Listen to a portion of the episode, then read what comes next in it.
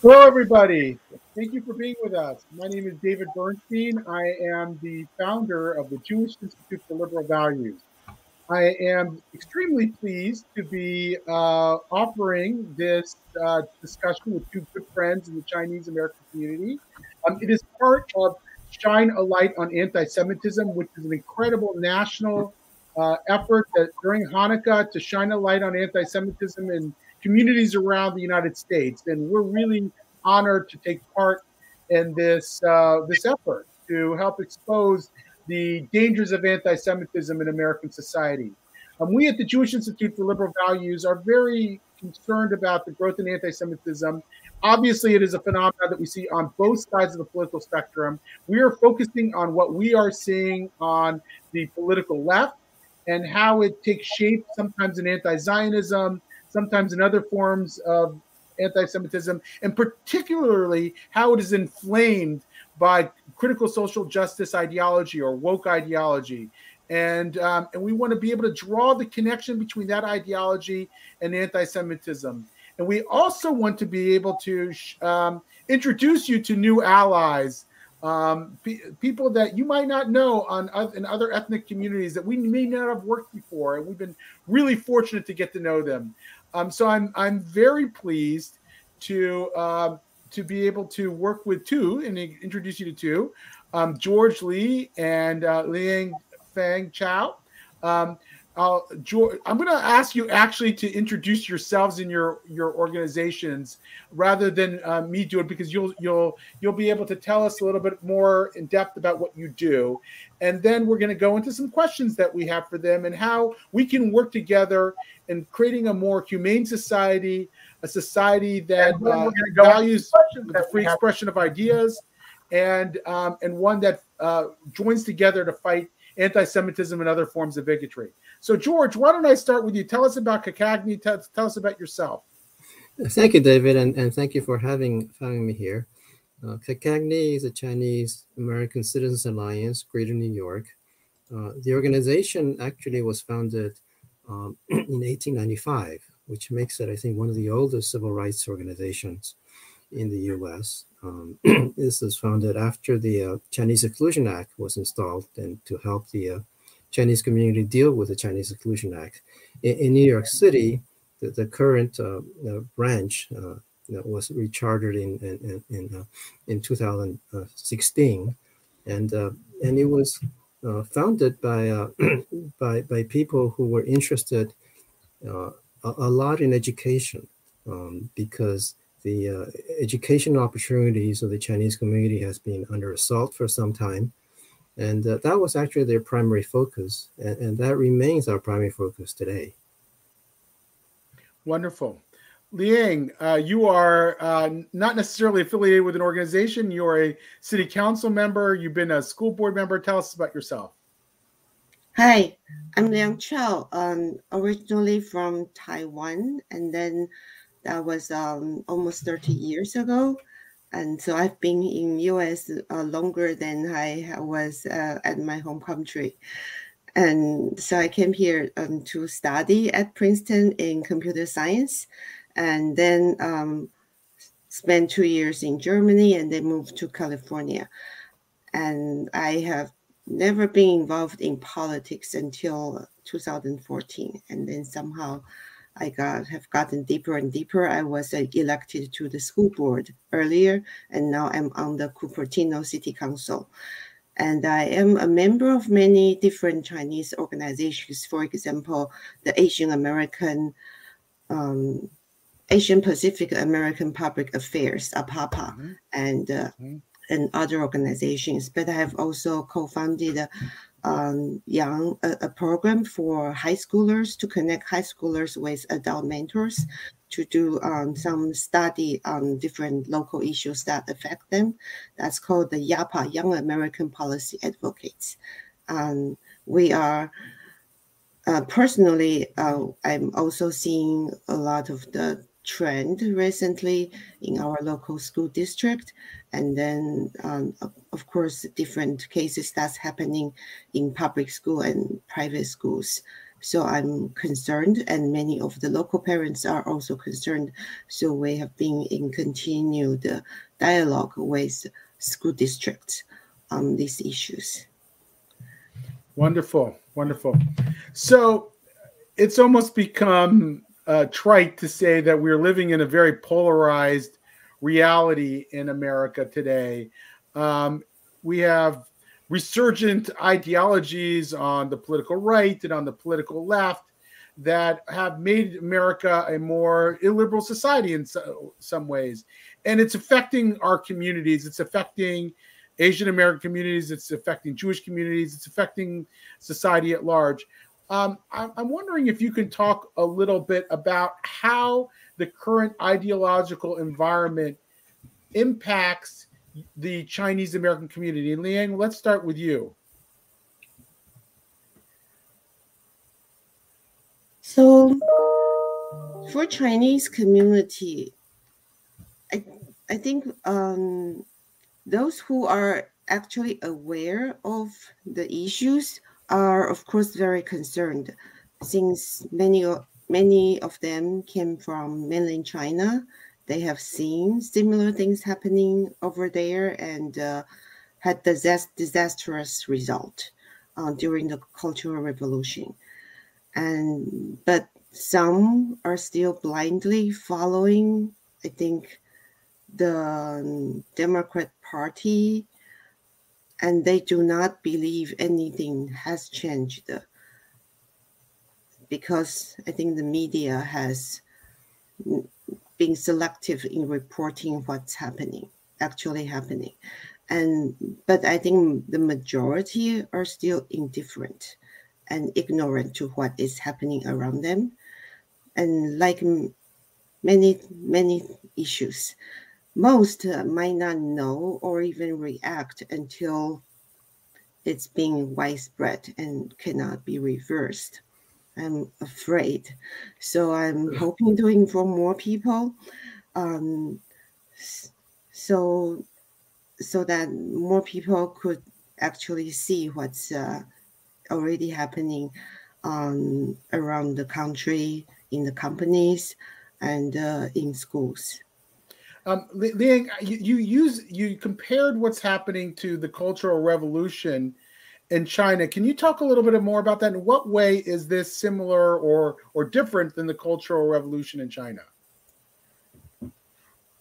Well, since I'm from Taiwan, um, I did not personally uh, experience that, but we did we did get indoctrination from our Taiwanese government about what was happening in China. So when I first saw uh, like the controlling of language, the controlling of thought, the denying of history, the denying of expertise of, of scholars, I felt this was very similar and then the the way that they they they want everyone to um and then this struck this um this uh class level struggle. It's very similar. So i checked with my friends from mainland. Is this actually what was happening in cultural re- revolution or it was it might be my bias due to the indoctrination i received from taiwan. But they they confirmed many of them confirmed and in, in fact also friends from venezuela friends from russia or eastern europe they also felt they this is what they had think when they were younger in mm. In their home country, and and they are very all very concerned that they came to America for the democratic society here and for the freedom of speech, but that that seemed to be disappearing under this um, new ideology, or some people even call it a religion. Sorry, mm. you not see my camera? It seems we see we see you. Do you see me? Okay, good. Okay, yeah, you're you're clear. Okay, George. So, how do you regard this current ideological moment, and how do you think it impacts the Chinese American or the broader Asian American community, if you like? How do you see this playing out in your community? Well, um, the, the, current ideological environment is terrible. Uh, there's no other way to describe it. Um, we are moving away from equal rights, equal protection for everyone. We are moving from individual accountability to collective judgment. Uh, we're moving from objectivity and facts to lived experience and uh, feelings. It is terrible. Uh, the, the, Chinese community in New York City uh, has been largely apathetic, as Liang Chao described. Uh, they don't know, they don't care, they worry too much about making a living uh, until two things happened. Uh, one is uh, uh, Peter Liang, a, a police officer uh, who accidentally shot Akai Gurley in a housing project. Um, I, I, don't know how much you know about this. Um, Tell us. He was he and another rookie, both rookies, were dispatched to survey or to to to uh, patrol a housing project which was notorious for crime.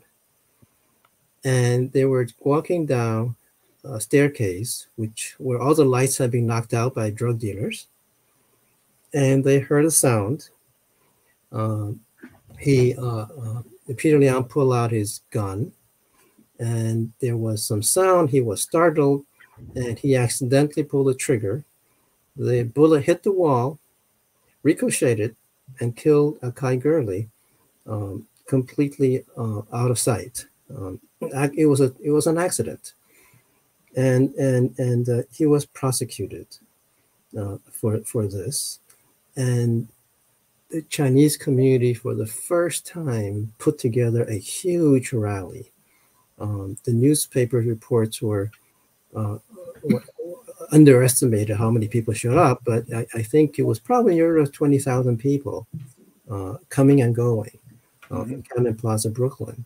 And, and, and, and, and it's not just a, a, a, a pent up uh, fury over this event, outrage, because uh, I mean, nominally, it was over the fact that he alone of many cops with similar experiences were picked up to be prosecuted. Uh, many similar events happened, and nobody was prosecuted, but but him, and his and his partner, you know, who's Hispanic. But there were also years of pent up uh, uh, fury for for being treated badly in a way by the political establishment, by the media, uh, and and and and so that was the first fire, uh, first match that lit something that turned out to be very uh, combustible. And then came uh, in, in, 2018 de Blasio's uh, war against the specialized high schools. And that literally mobilized Chinese parents who have never, never, ever engaged in politics.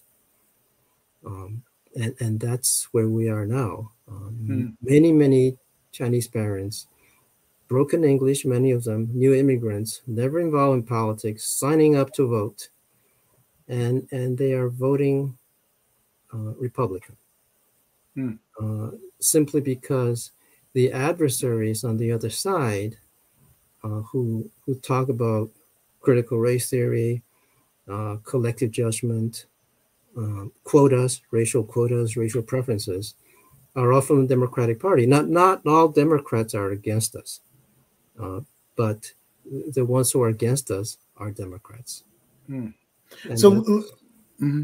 that, answers your question, I hope. Yeah, yeah. So Liang, we we, we talked about this offline uh, yesterday. Um, you were saying that the picture in California is actually quite interesting around where how Asian Americans and Chinese Americans in particular identify on partisan lines. And um, and that even the Proposition 16, which was over affirmative action vote, broke down in a way that still showed that the majority of Chinese Americans, correct me if I'm wrong, are are still Democrats or voted uh, uh, along partisan lines. How, what's your take on how the current ideological moment is changing or not changing the partisan ba- uh, balance, at least in California? Um, so I actually looked up the the party preferences for uh, China, Asian Americans. I think so. Um, around the year 2000, before year 2000, um, majority voted Republican. Around year 2000, when Al Gore was elected, and they started to vote Democrat. And then the percentage goes from 40% to now around 70% in um, recent elections. And it just, it was just, it was a continued rise. More and more are voting uh, Democrat. And uh, in last year, um, Prop 16 had a big impact uh, in especially in the Chinese American community, because it will introduce affirmative action, race based affirmative action, so that the state government uh, would be able to um, provide preferential treatment or uh, race based discrimination on, on others. And uh, many are concerned that the, the number of seats on the most competitive UC campuses, like UC Berkeley and UCLA, will be reduced for Asians. And so that woke a lot of the Chinese Americans. And like George said, for the very first time, they registered to vote, they campaigned, and they they tried to talk to others about the issue that they feel will affect their children's future.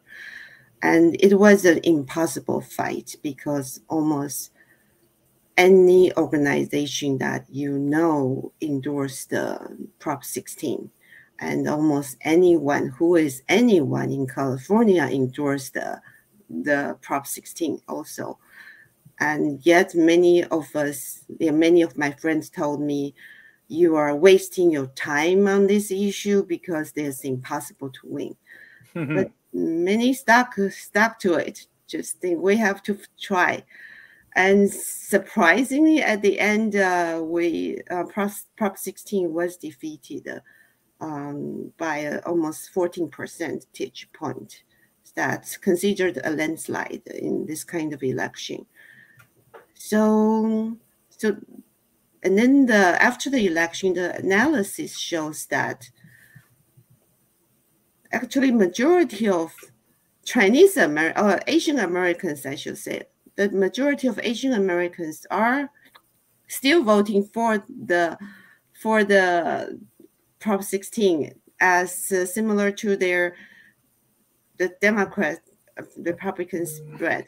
But then, even though California, Biden won by 76%, but about uh, 54, 57.2% still rejected the Prop 16. So they, they voted for Biden, but then they say no on um, racial prefer, preferential treatment based on race. And the analysis shows also that um, people with higher education, higher income tend to vote for this major. I think they they feel like this might be a way to feel to help those underprivileged. But surprisingly, every county where Latino is a majority in that county rejected the major. So Latino population overwhelmingly uh, probably not overwhelming, but it's, it's by a significant number rejected this pref- this preferential treatment that some elite people think might help them. Um, my mm. perception is, uh, I think, I think we they have a lot in common with us, and I think most every group have a lot in common. They want their hard work their effort to be recognized as such, and they don't want to be labeled as a diversity candidate if they accomplished something, if they, they, they're accomplished engineers, doctors, um, and anyone in their field. So they they or many of the Latinos I have talked to, they they want uh, to their children to do their part to earn what they they have. Um, they don't want hands down from the government. Uh, uh, let me ask you a question: Of the activists that are moving away and um, and are starting to, the, I'm talking about the Chinese American activists that are starting to oppose this ideology. Do you find them to be mostly Republicans, or do you find them to be of both parties? Um, there are many uh, Republicans, yes, but then I think most Chinese are not very partisan. If even if they vote on my vote more Democrat, I think a lot of them are more moderate. I think unless the mo- the very not I, I think this, this a very small portion are the very conservative Republicans. The most are more like moderate Democrat, moderate Republican, or just independent, and they vote on issues. Got it, George. What do you think? Are uh, do you think that complicates the picture of sort of the par- partisan direction of this? Well, um, I think as Liang said, the, the, the ones who had been here several generations, the Chinese Americans, uh, tend to be more democratic voting. Uh, they were earlier into politics, so they tend to be more of the elected officers uh, too. Um, however, the new ones, the new immigrants who are registering to vote after Peter Liang, after the special high school fights, uh, they tend to vote Republican. Uh, mm-hmm. they, and, and, in fact, they have even fielded some candidates.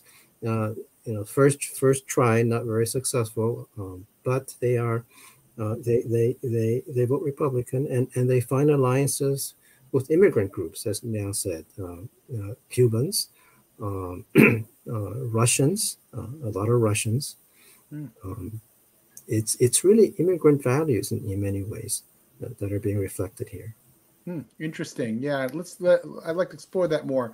Um, so, we've talked about the uh, intersection, if you will, of anti-Semitism and anti-Asian sentiment, um, and we've and I, would like to explore that a bit. Um, you know, in this current ideological environment, there's this um, notion of equity, and um, equity can mean that. Um, and at least the Ibram X. Kendi definition of equity is that um, that if there's any disparity among groups, it's it's evidence that there's oppression at work. Um, the problem with that definition for gr- groups like Asian Americans and Jews, which on average do better than the mean, is that they can then be blamed for being part of the oppressor class. Um, and I'm wondering to what degree your feel your community is sensing that.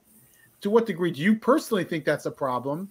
And to what degree do you is your community sensing it? And and what do you think we how, how do you think we should uh, deal with it? So why don't I start with you george? What do you think? Oh absolutely. Absolutely. I mean um, we in our fight on the special high schools um, uh, we we the narrative from the other side uh, was always uh, equity um, um oppression and and and it took a while for us to get energized and, and activated and trained to understand these terms but once we got to understand that equity means because it's a very nice sounding word uh, that right. equity means equal outcomes and it also means collective judgment uh, group judgment in fact group condemnations um, and also quotas and preferences uh, the chinese community said no no no no no, we're not. We're not having that. We're fighting back. That's what we got away from. As Liang Chao said, um, you know, those from communist China, especially, uh, they didn't come to America to be judged collectively uh, by immutable characteristics. So, uh, yes, uh, that is. They definitely recognize that that critical race theory and wokeism is uh, and diversity, equity, and inclusion. Those are all things that are oppressing the Chinese community. Hmm. Liang, what do you think about this? Do you see anti-Asian, anti-Chinese sentiment emerging from this discourse? I think at first most people didn't understand equity might think that equity just means we will um, provide more resources for those um, who need it, um, those who are disadvantaged. However, the, the fight in Prop 16 make us realize that their, the equity goal they have is the distribution of student population should match the population of California, regardless what uh, is the distribution of students who did apply when um, that's Asian was already over 36%. And uh, they they don't care whether the the, popul- the, the, the population admitted meets the population who applied, which actually it does. But then they wanted to meet the the California population. So then then Asian realized then that means the I think statistics have shown that Asian students tend to be overwhelmingly, they do homework uh, five days a week or more, and they spend uh, 10 hours or more on, on, on homework. And uh, that's uh, 60 or percent or more than any other racial groups. And, and some statistics says three times more time uh, Asian students spend on homework and studying. So as a result, this group tend to do better academically. But then now you are saying in in the college admission, you are going to distribute by racial categories rather than um, by effort or by uh, now UC has determined to permanently uh, not consider SAT or ACT in college admission. And that means students, especially those who grew up in a low income household, could not show that they actually are better academically than anyone else in other schools by uh, studying hard for SAT. They are now being locked out of a chance to to to get into the most competitive uh, UC campuses. So that's really unfair for those students they are now almost in a lottery system, and who knows who would get in. And now, I think more advantaged students will be able to afford more after school activities, and they will actually have an advantage over those students who don't have that resource to show anything else besides their academic uh, background, academic skills. And so this, I think they are that's why uh, Prop 16 has awoken a lot of uh, Chinese Americans because they finally see what equity means is that it means ignores merit, it ignores hard work. And do, do you see that as a category of anti-Chinese or anti-Asian sentiment, or do you just see that as a as an obstacle you'll you'll face? I think people really don't see that as specifically anti-Asian, or but perhaps that's also because we kind of expect we have to work harder to be recognized, even whether you implement affirmative race-based affirmative action or not. We already have to work harder to get into Yale, Harvard, or any other elite schools, and we just expect we have to work harder in every place in in our life. So I guess we we don't really expect that to be specifically anti-Asian, but but the result of equity will be anti-Asian because we are the group that tend to perform better. And then, yeah, but many people did wonder how come this is not applied to, say, sports scholarship, to NBA, and to other areas where Asians are at, the, at a dis- significant disadvantage. How about Olympic Olympic teams? Why don't we apply equity there? And why do we then only that's only based on merits? How about oh, Oscar? how about um, entertainment industry? We are in such a huge disadvantage there. But right, but it's applied just on it's applied just in the area where you're doing the right. Um, so so George, um, I wanna I wanna you can certainly respond to anything that Liang said there, but I want to sort of broaden the question. We talk a lot in the Jewish community about anti Semitism coming from both the right and the left, and the unique character of anti Semitism on the right, which tends to be very sort of raw and traditional, the Jewish consp- anti Jewish conspiracy theories. And on the left, it tends to take more subtle forms.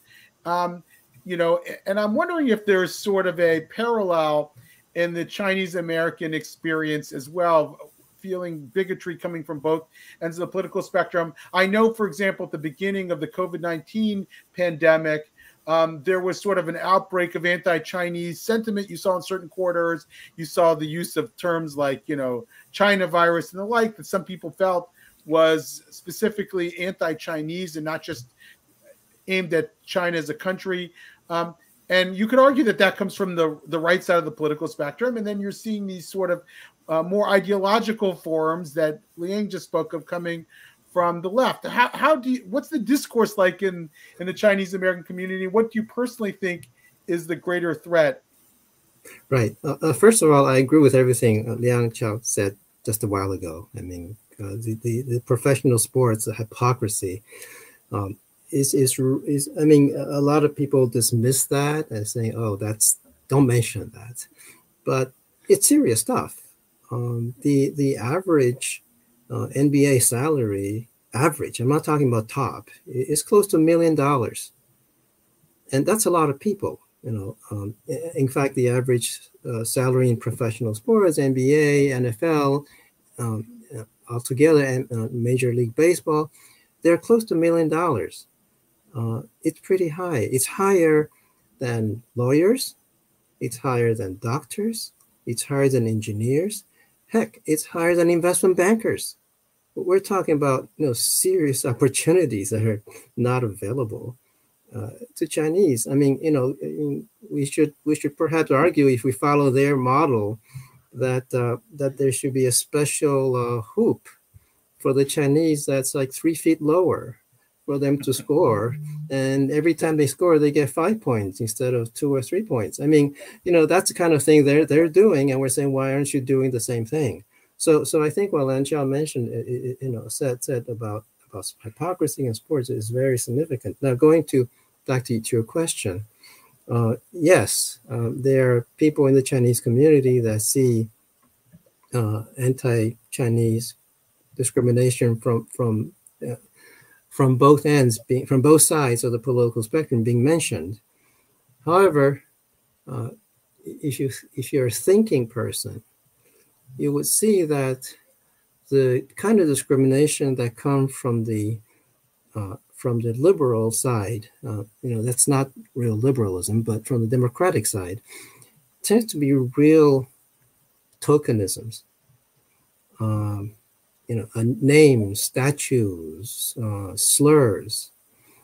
They do they really hurt? I mean, they're they're not good to have, but what really hit us, hits us on the on the head like a brick, is discrimination from the left.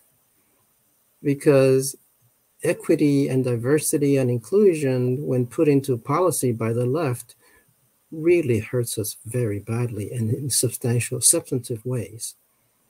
So yeah, you can you can go for tokenism and you can go for performance, or you can go for substance. Uh, that's that's how the the choices are made. Liang, do you do you agree with George that that the threat on the left is different than the right, or is more severe on the left than the right, or do you think it's more severe on the right than the left? Um, I I'm not sure. I I do want to um, add one point regarding the kind of discrimination Chinese face. I mean, I didn't feel things like the equity was specifically anti-Asian or anti-Chinese. However, why Chinese felt like we have to work harder.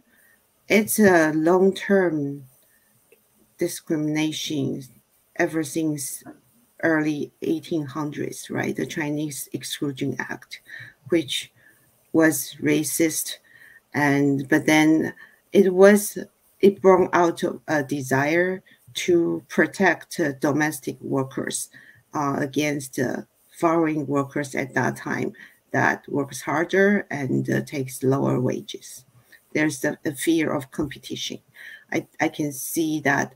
Uh, so that that and from that there are there were uh, many anti-Chinese um, regulations and laws passed, and then many Chinese at that time were excluded. And then anyone who legally entered the country have to carry an identification card everywhere just like jews in in in in germany. And if you find you didn't have the identification card you could get deported. And if you ever leave the country you cannot come back again. So we have been severely discriminated uh, since that time and it's a lot better now but however, I think we are still suffering from a different kind of discrimination. We are treated as forever foreigners. And when Andrew Yang ran for the New York mayor, there there were he was someone were trying to portray him as not a New Yorker, even though he grew up his whole life over there. And uh, in Chinese Americans, even now, are being treated differently by the federal government, even in foreign offices, when they they are diplomats and deploy, deployed uh, to other countries. They have passed all the clearances. However, they are treated. Uh, they they cannot be never be deployed to China or Taiwan or Korean because they are perceived as someone somehow you will still not be loyal loyal to to America. And and then we are seeing still now the federal government will profile Chinese scholars, Chinese uh, engineers um, for potential, um, always a potential spy. I think see that this is very similar to Jewish also, that you are always doubted whether you have double loyalty. And because somehow we are perceived to, to have a connection with a foreign country.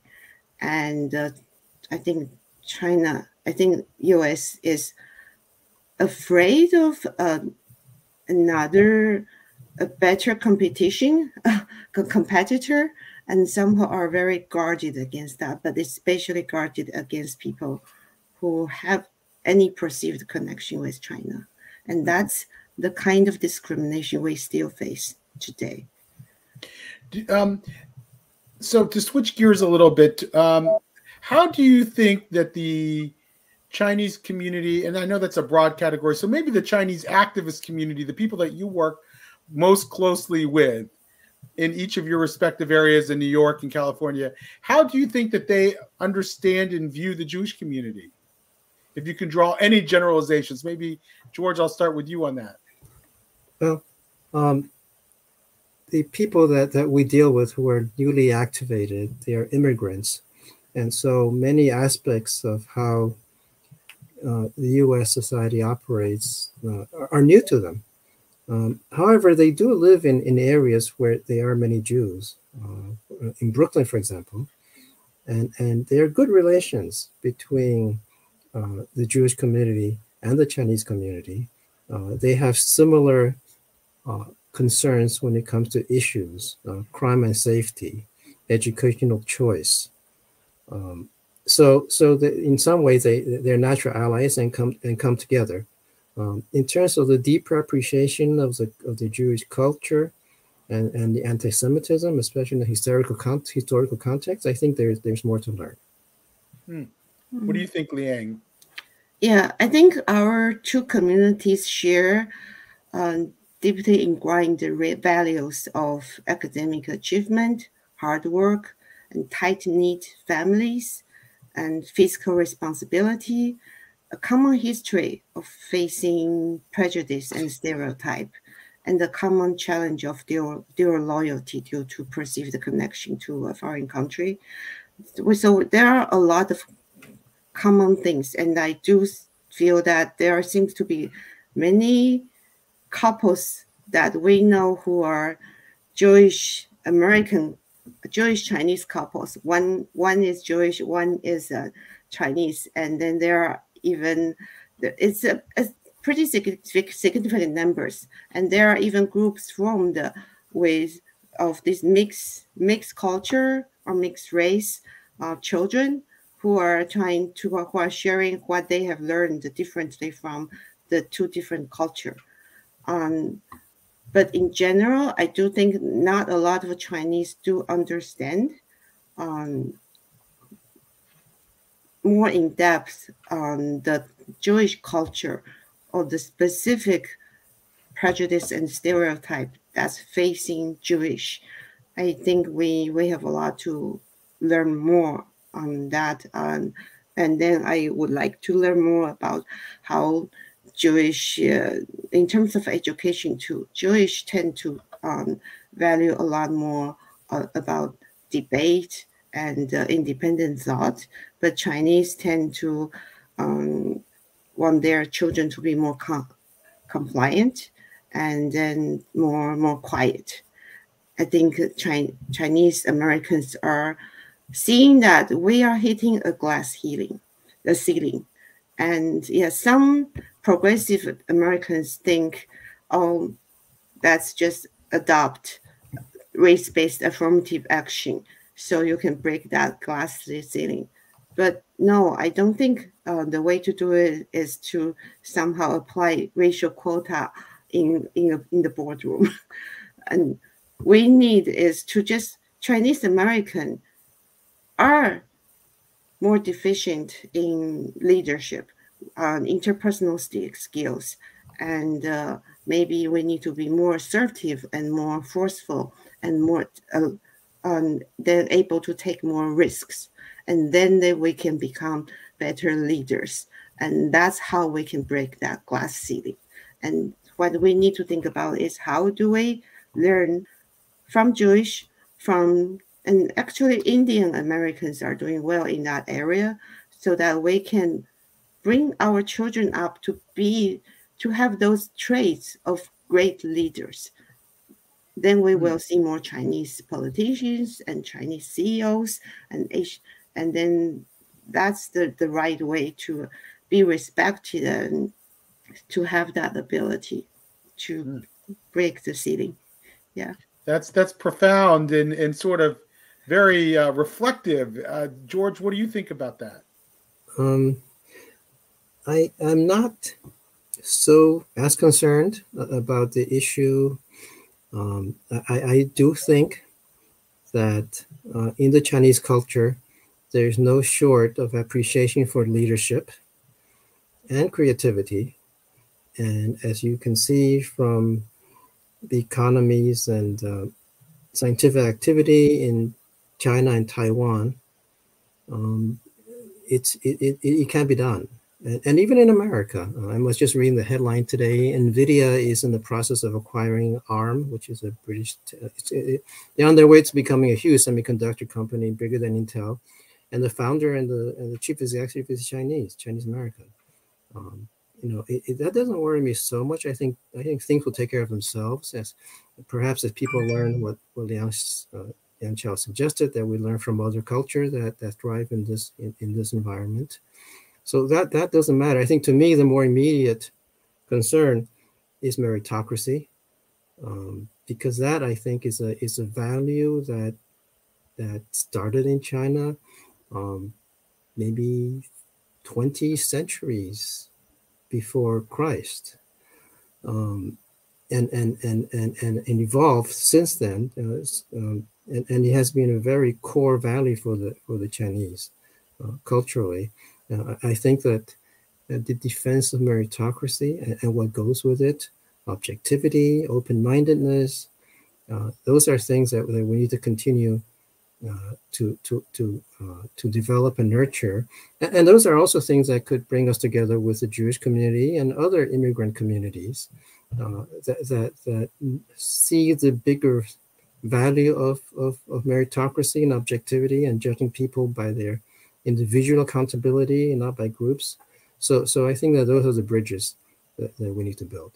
Yeah, beautiful. I think that's a great way to end. Liang, do you also agree that that could become the basis of not only Jewish Chinese or Jewish Asian collaboration, but a larger collaboration in the among immigrant communities who want to preserve some notion of objectivity and meritocracy and the like? Uh, yeah, exactly.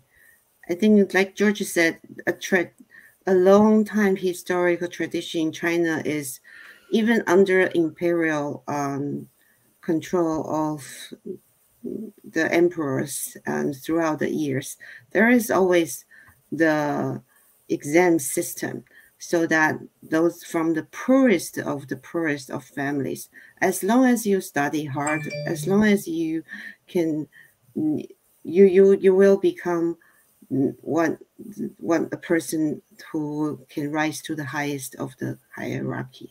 And even today, a lot of um, Chinese immigrants who are students uh, came uh, here, but then many of them are from rural China. Their parents are have do, did not have a lot of education, but they were able to rise because um, they studied hard and passed the exams to show so that they they eventually can rise to the top and that i think is something we need to um, work together. So, so yeah, um, I think both school groups also value the freedom of speech that we, many of us come to this country for. We can work together on how to do that, and then we can work together to inform uh, our larger community the negative impact of equity or the critical social justice. And we can learn and share with each other our experience. Mm. Thank you. Well, that's beautiful. Well, it sounds like there's a lot to do together. Um, we've already started to explore some of that. Um, and um, I'm so delighted to have met you in the past few months as we've started to build up the Jewish Institute for Liberal Values and figure out who our partners with. It's so nice to know that we have strong partners in the Asian American and Chinese American communities, and we look forward to building on those partnerships in the days ahead. Um, and so, thank you, George. Thank you, Liang, so for your insights and for your partnership. Um, and I want to thank you all who have watched or will watch. Um, wishing you a Chag Sameach, a happy Hanukkah, um, and um, and a Shabbat Shalom. Thanks everyone, and take care. Thank you, David. Thank you.